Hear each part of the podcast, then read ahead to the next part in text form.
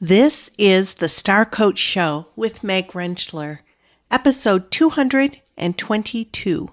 In some ways, I see us, us collectively siloing more and more into like, okay, I just can't, I just can't, you know, I just can't have this conversation with this person. Like we just see the world completely differently. And there, there are moments of that. I'm not saying that I don't myself have moments of that either. I'm just saying I cannot stay there if I want to stay true to my overall goals and vision of creating a more just society, because in order to have that, there needs to be dialogue, there needs to be conversations, even when we intensely disagree. And if we just keep going to a place of disconnection, I think we're seeing where that takes us, and it's not pretty. So, you know, I just, that compassion piece for me is right at the core of this model, you know, it's right in the center. And I really think that that's where it belongs, because as we get through all five of these, they all move back and forth. It's fluid. You're not staying just in right. one area, and they move internal and external. And so that compassion kind of holds it all together. Welcome to Star Coaches, the show for professional coaches that brings you coaching strategies, tools, and resources. Whatever your focus or niche, take a front seat weekly as industry leaders, decision makers, and innovators share their wisdom and expertise on the ins and outs of successful coaching. Now join your host, Meg Rentschler, as she connects you with your star coaching potential.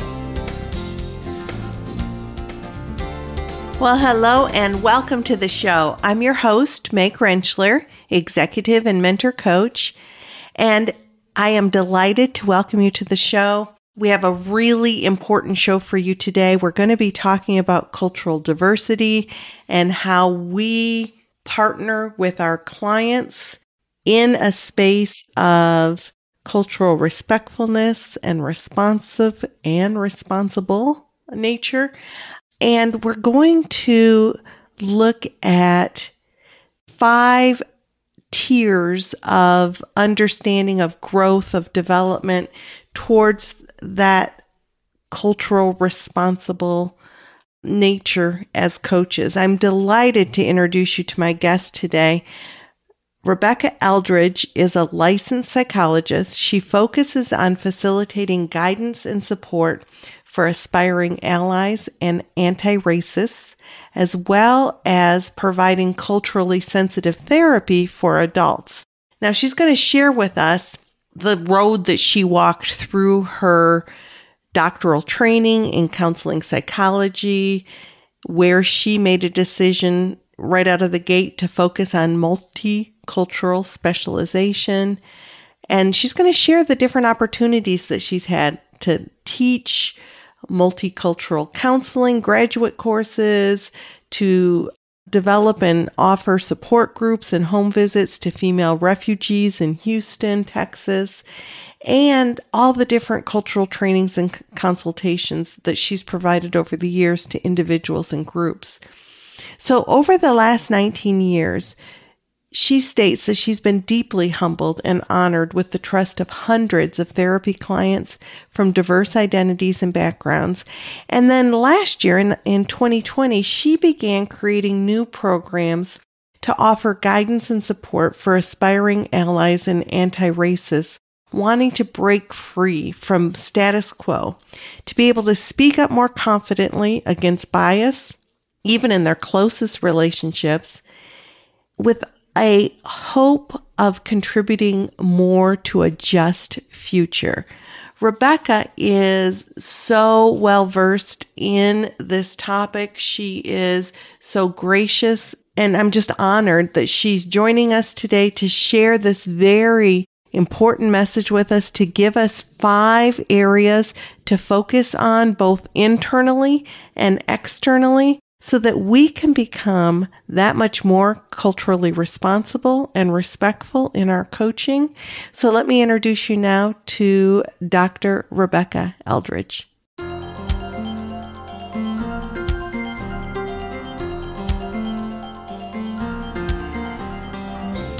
Doctor Rebecca Eldridge, welcome to the Star Coach Show. I have been really looking forward to our conversation. Oh, thanks so much. Me too. So you do some really important work focusing on our differences, on culture, on so many aspects that I think in just the current climate, it makes it that much more in the spotlight.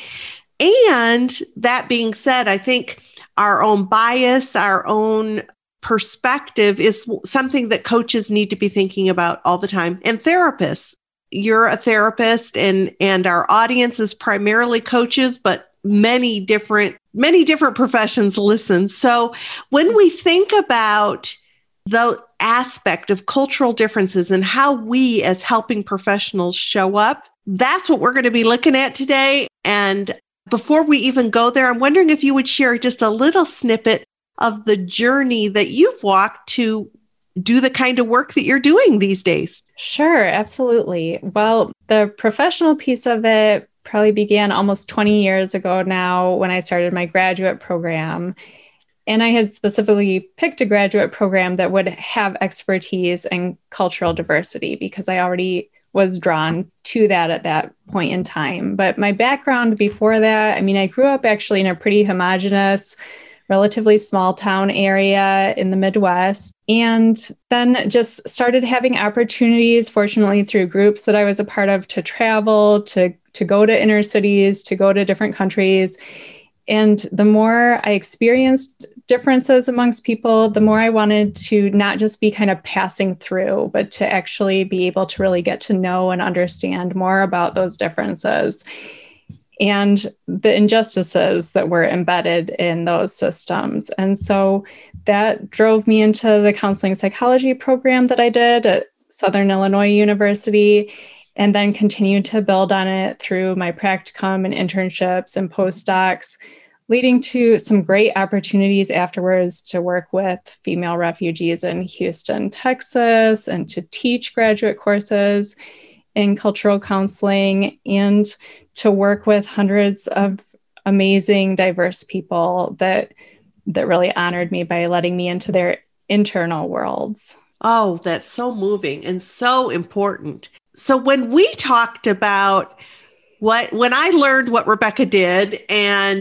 we were exploring, I just knew that I had to get you in front of my audience to share this important work that you do and to give us all food for thought. So if we think about ways to be more tuned into our perspective, the way that we're showing up, the way that we're interfacing with others, you have a model that you'd like to kind of walk us through to give us, I think, a deeper dive into that and a tool that would help us be more introspective, perhaps? If that, does that sort of fit? I think so. Absolutely. That's a good, that's a good intro to it.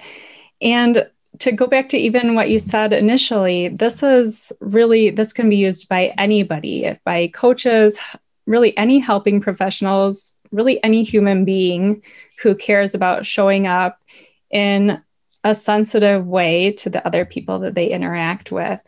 So this is basically cultural hacks. I, I hesitate when I say that, mostly because I don't love the word hacks. And that's just kind of how it works out. So you'll, right, you'll see right. why as I talk about it. But it is a, a shortcut. It is a tool that people can use to kind of identify where they might be getting stuck or tripped up as they're trying to work with people who are different from them. And when I talk about, for me, doing therapy and having a multicultural specialization, I talk about how that applies to every single person that I work with, because if I start out assuming that we're the same, I'm already wrong. And if I start out assuming that we're completely different, I'm already wrong. So this is something that we can use across the board for all the similarities and differences that we have with anybody that we come into contact with. So the so hacks. Good. I'm already so excited. Like as you lay that out, I'm like, yes, we all need this. So let's start at the top of the hacks. Okay. So actually we're going to start at the bottom of the hacks. Okay. Let's um, start at the bottom of the hacks. Well, and I say that because if you picture this as kind of the Maslow's hierarchy, then you can picture how this is in layers from the bottom up. And, and so the, the foundation is lo- humility. Bigger and it's yes. humility. Okay. Cultural humility. And you see this in the literature. Um, it used, in general, cultural competency used to be used, and now you see cultural humility being used a lot more. And in this case, I'm even talking about humility in general, of how we show up saying, I don't know it all. I'm making mistakes. I'm going to make mistakes. If I'm even trying to show up in a culturally sensitive way, the mistakes have to be a part of how I'm coming into this. Because if I wait to be perfect, then I'm not doing anything at all. And that's going to miss the mark too. So, yeah.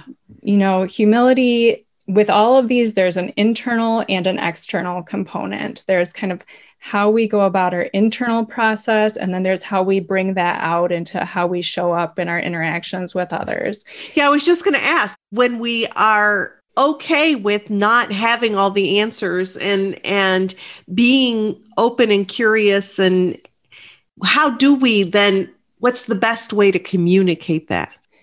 Well, so it's going to depend a little bit on the situation. I know it's nice to always have shortcuts. However, not everybody wants to be the source of our education. And I think that that's important to note as well. So I think creating spaces where we can explore, where we can try things out, where we can even ask, like, I'm out of my element here.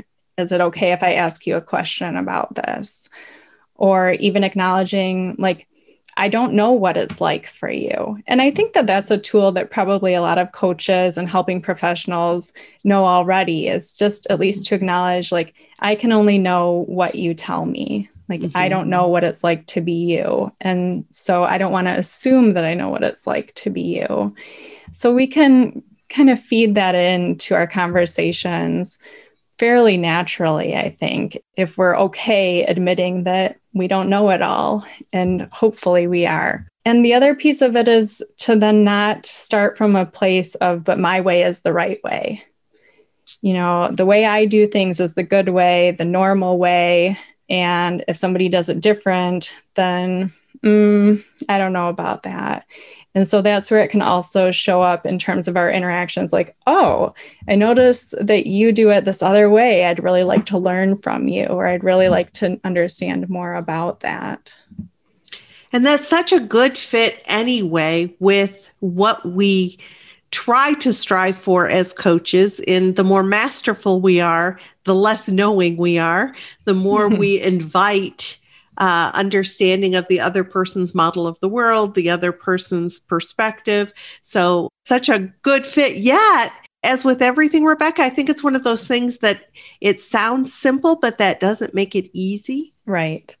Right. And I mean, making mistakes, most of us, uh, I'm going to say, especially in helping professions, we're there because our intentions are good. Our intentions are to be helpful. And it's really hard to accept that our intentions are not going to be enough, that those aren't ultimately going to be the thing that counts. And so absolutely, like you said, I think going into it with that perspective of part of being masterful is also that humility, and really focusing on that that deep listening to the person that we're talking to and to what they have to say about their feelings and their experiences. Wow. Absolutely. Good. So anything else about the, the foundational piece of humility? I will just say that a lot of people like to skip over these foundations, these lower levels. You know, if, if somebody is saying, oh, I, I want to do more, I want to be better, they, they want to jump to the action piece or the skills piece,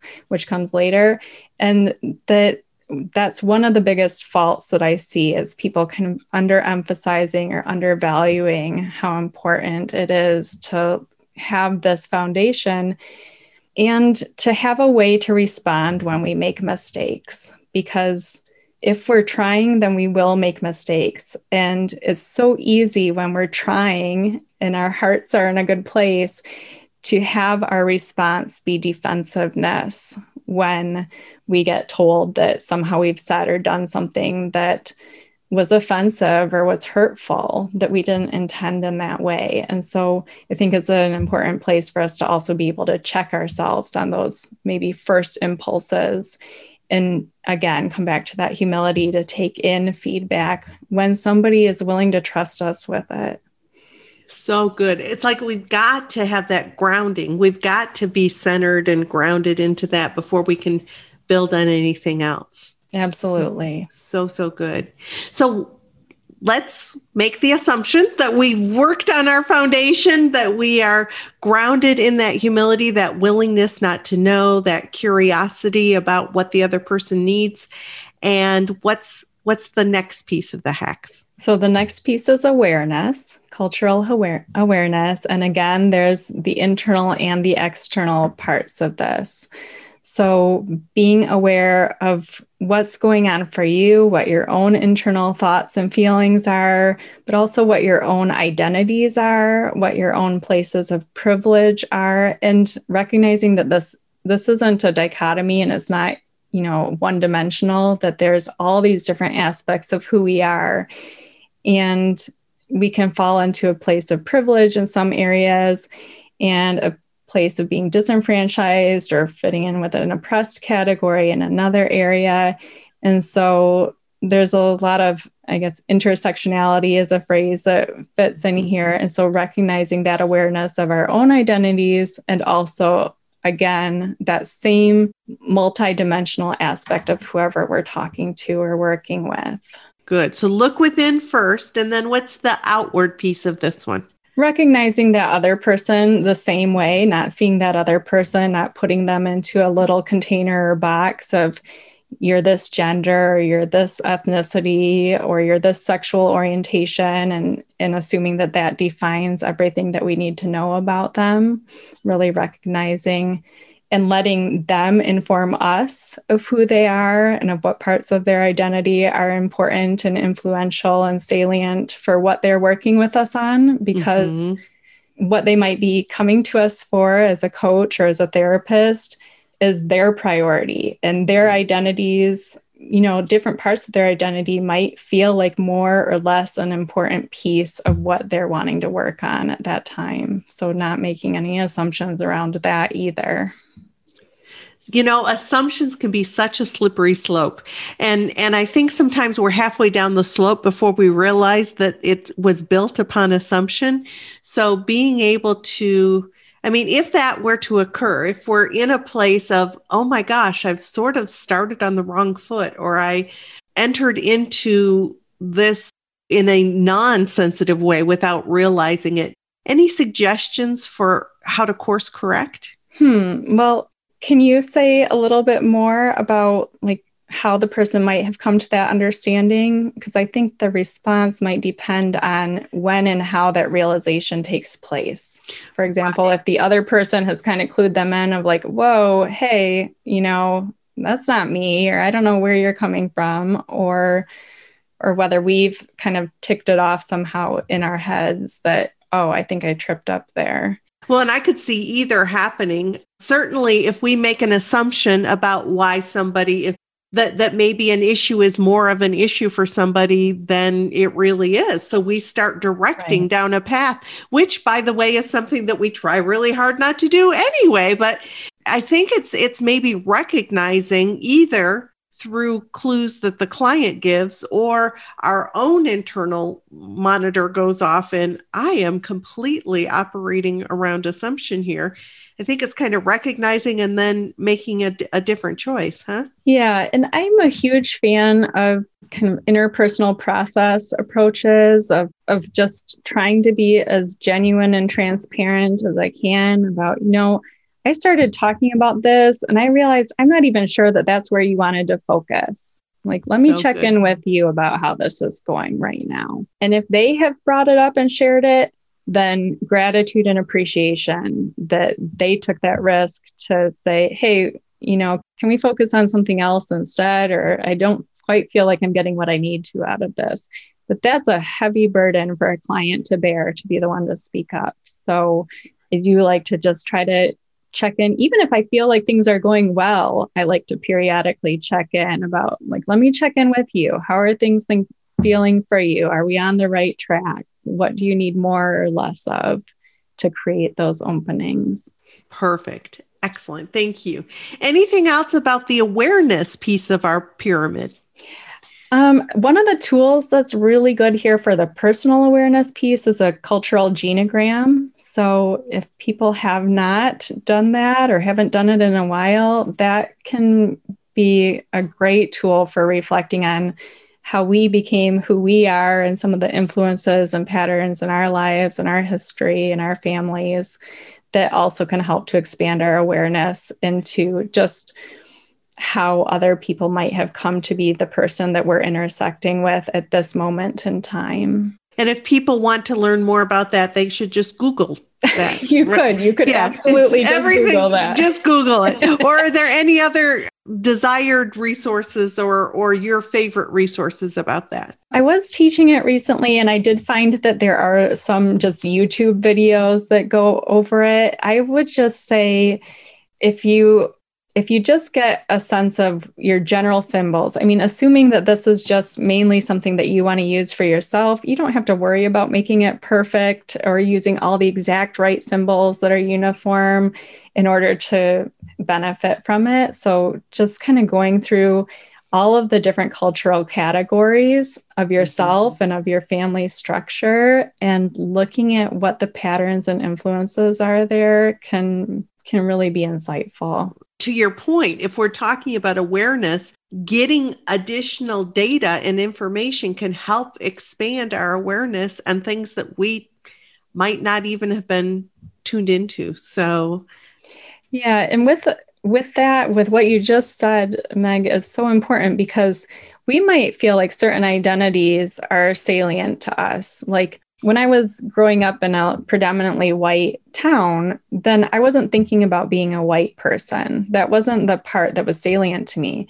That, however, doesn't mean that it wasn't salient when I was doing a trip to the south side of Chicago, you know? Mm-hmm. So just looking at how we can ignore parts of ourselves that we say, oh, that's not really important, or that doesn't really define me. And yet we need to be aware of all those different pieces because they still show up in the room with us and there's, they still might have an impact in how they come across to somebody else. So important. Excellent. So we've done humility, awareness. Mm-hmm. Next. Compassion. So cultural compassion.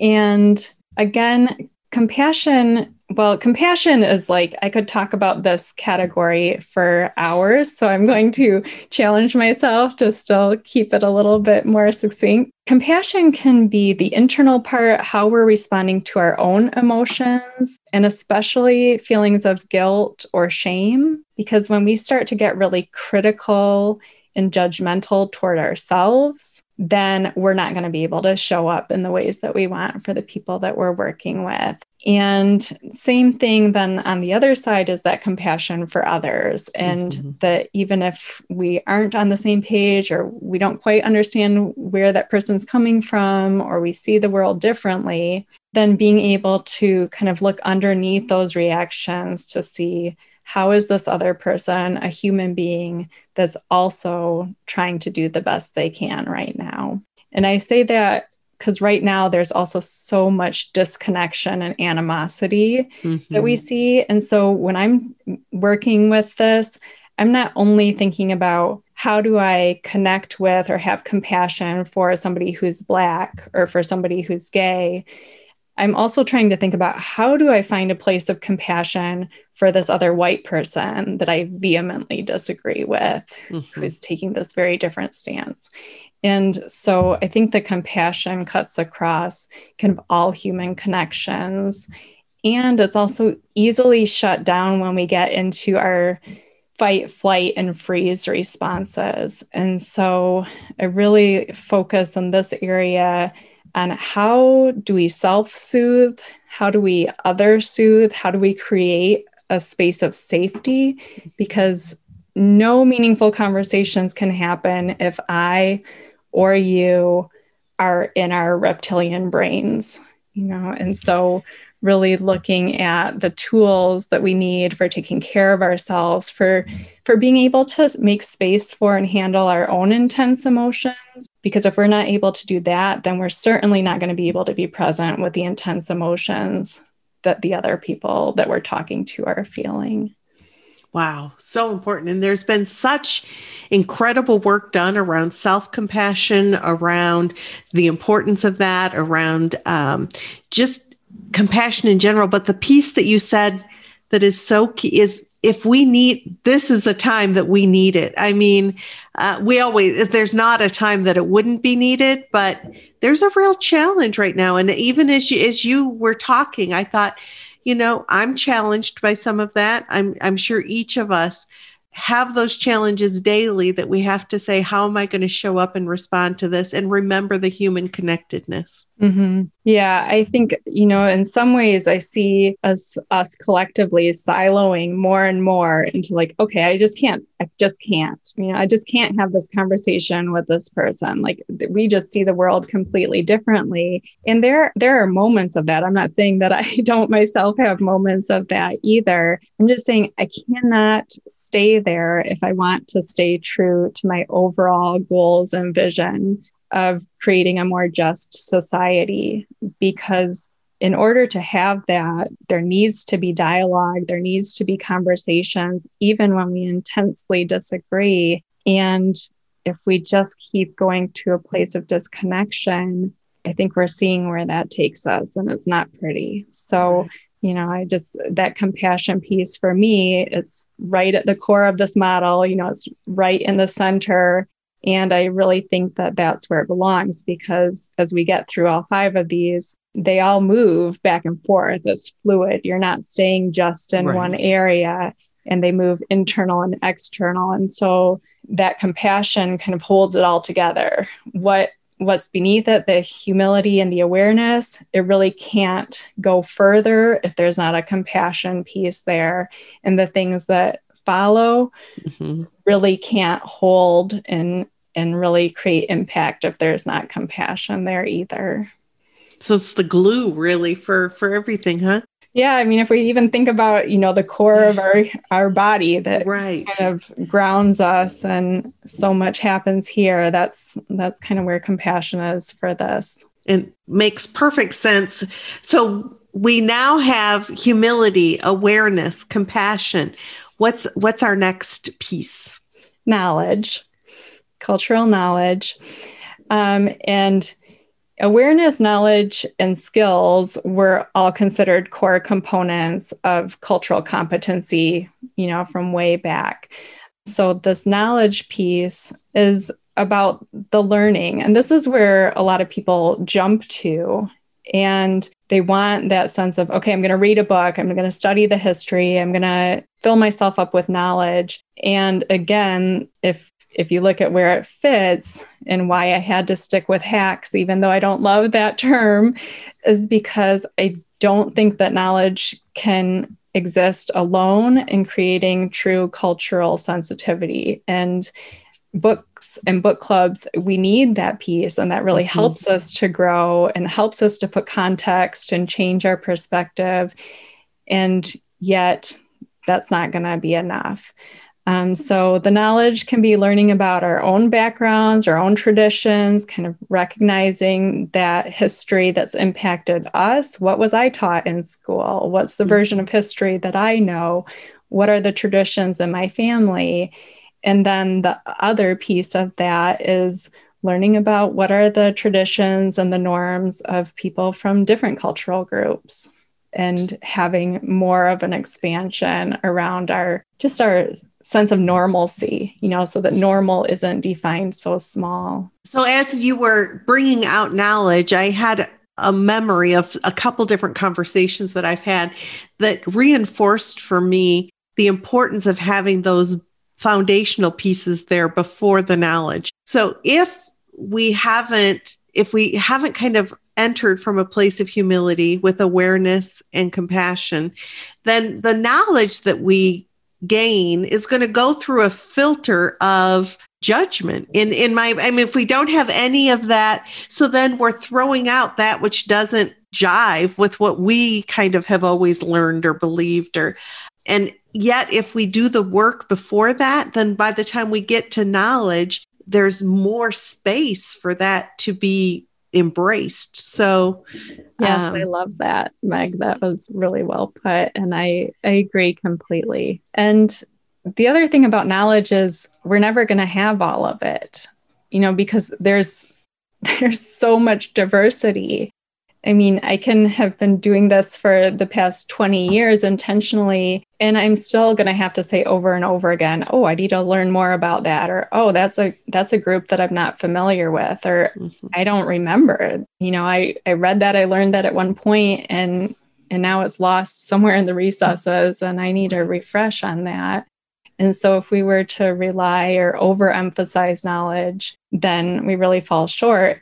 And on the other side, if we if we emphasize it so much and we really dive into just that piece, I mean, most people don't really love a know-it-all. So also still doesn't show up as as what we're trying to be, present and attuned and culturally sensitive. So, so important. Anything else about the knowledge piece before we move forward? I'm trying to just throw in some of the hows here, right, and, and these extra bits and pieces. So I would say I've mentioned books in this, and that it's really useful also not to rely solely on books, even for the knowledge piece. So going to events, going to places, listening to lectures, podcasts, you know, really going beyond just one form of learning mm-hmm. and trying to pick up from different sources. So key, because for, you know, I think about books that I've read that have been really impactful, but then I, I think also about podcasts that I've listened to where heartfelt experiences of what somebody has gone through, through the eyes of injustice or, or feeling discriminated against. It's very different learning, yet both so important. I mean, just, just those two, let alone all the other ways that we can learn. So, yeah, absolutely. And the experiential component, like, I, I am going to reference, so we're recording this on Martin Luther King Junior Day.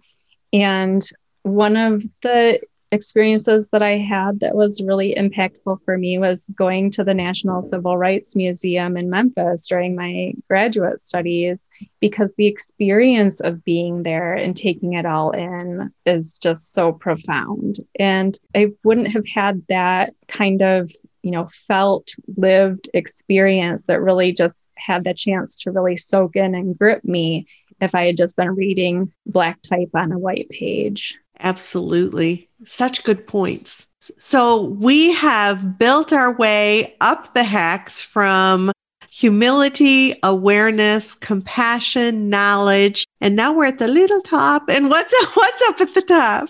And you probably know I, it's skills, the skills. So the place that people want to jump to first, like I want to start at the pinnacle with Maslow's hierarchy.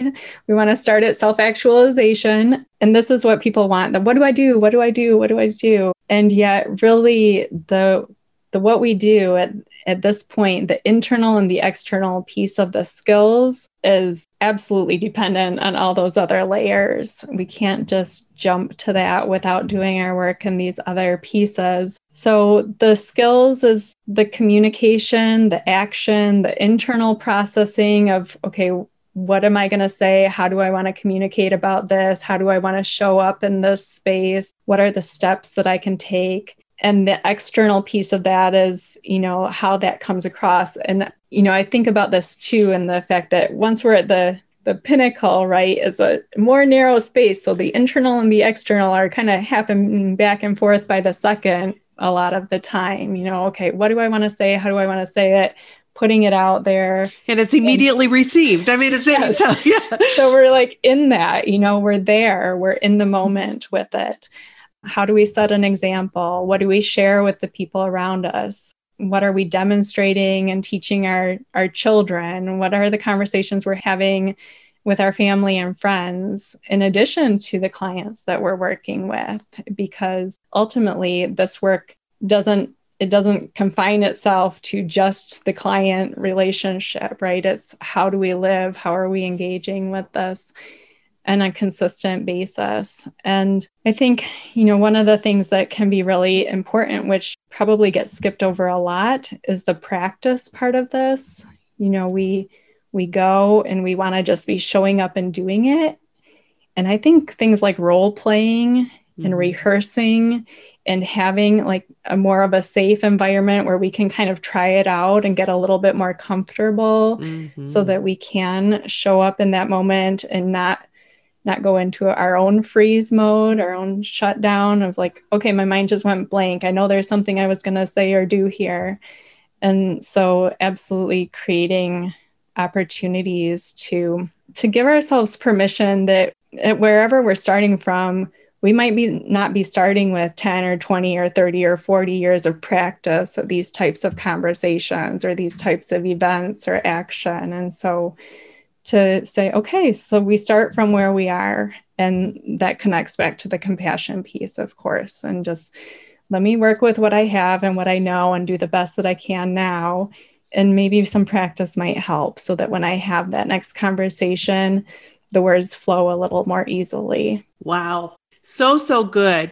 And so important. I mean, just this is how come I was so excited to have Rebecca on, is she's just sharing such needed information. Um, as we begin to wrap up our time together today, we've looked at each piece of the cultural hacks. What is left on the table, if anything, that you want us to think about as as we close out? Mm, I mean, this is really just like a tiny little piece of a model to help, hopefully, you and your audience and, and anybody who wants to dive deeper to look at, okay, what are the areas right now where I feel like I've kind of got some traction, and what are the areas where actually we feel a little more uncomfortable or a little, little more unsure, like how to develop so that at any point with this model, the goal is that at any point where you sense something's not right here, or I could do something better, or I'm having some guilt come up, or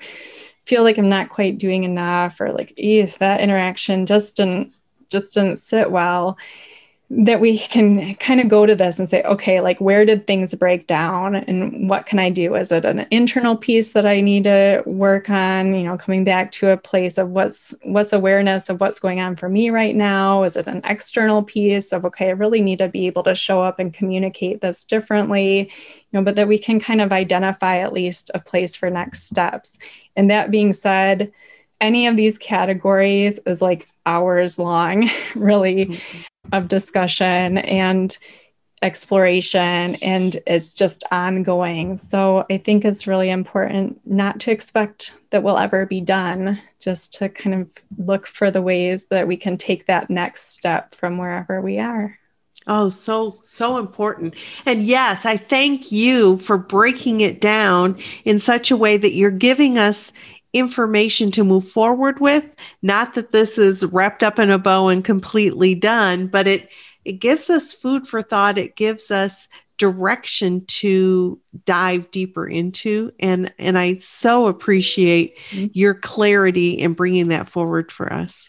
Oh, Meg, thank you so much. It's, it's just a pleasure to talk with you as always. And I've loved the conversation. As did I, and and I'm sure as did the listeners.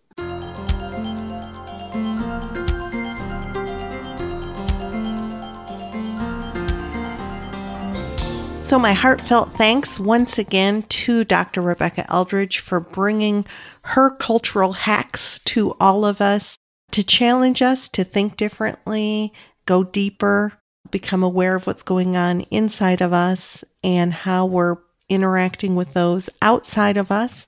And if you'd like to know more about Rebecca and the services she offers, go to starcoachshow.com slash two two two, and that will take you to the episode page for this episode with the links to be able to connect with Rebecca.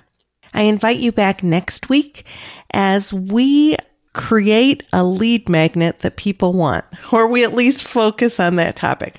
I'm joined by Nancy Fields to focus on how we get the information we need, how we create a offer, a free offer that actually is what our audience wants. How do we get clear about that? That's what we're going to talk about next week with Nancy Fields.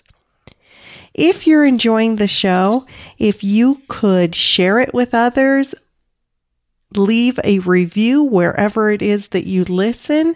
That would be fabulous. The more reviews we get, the more the show is recognized and other people find it. So that's certainly something that's important if we're going to impact the coaching world. Also, I invite you to join me every Wednesday morning at nine a.m. Central, ten a.m. Eastern. Just go to Facebook slash Star Coach Show, and that will be the Star Coach page where we meet every Wednesday morning for a live discussion about something coaching. And it's always great to have you join us. We have a good time. Until next week, this is Meg Rentschler wishing you the very best for your coaching success. Have a fantastic week.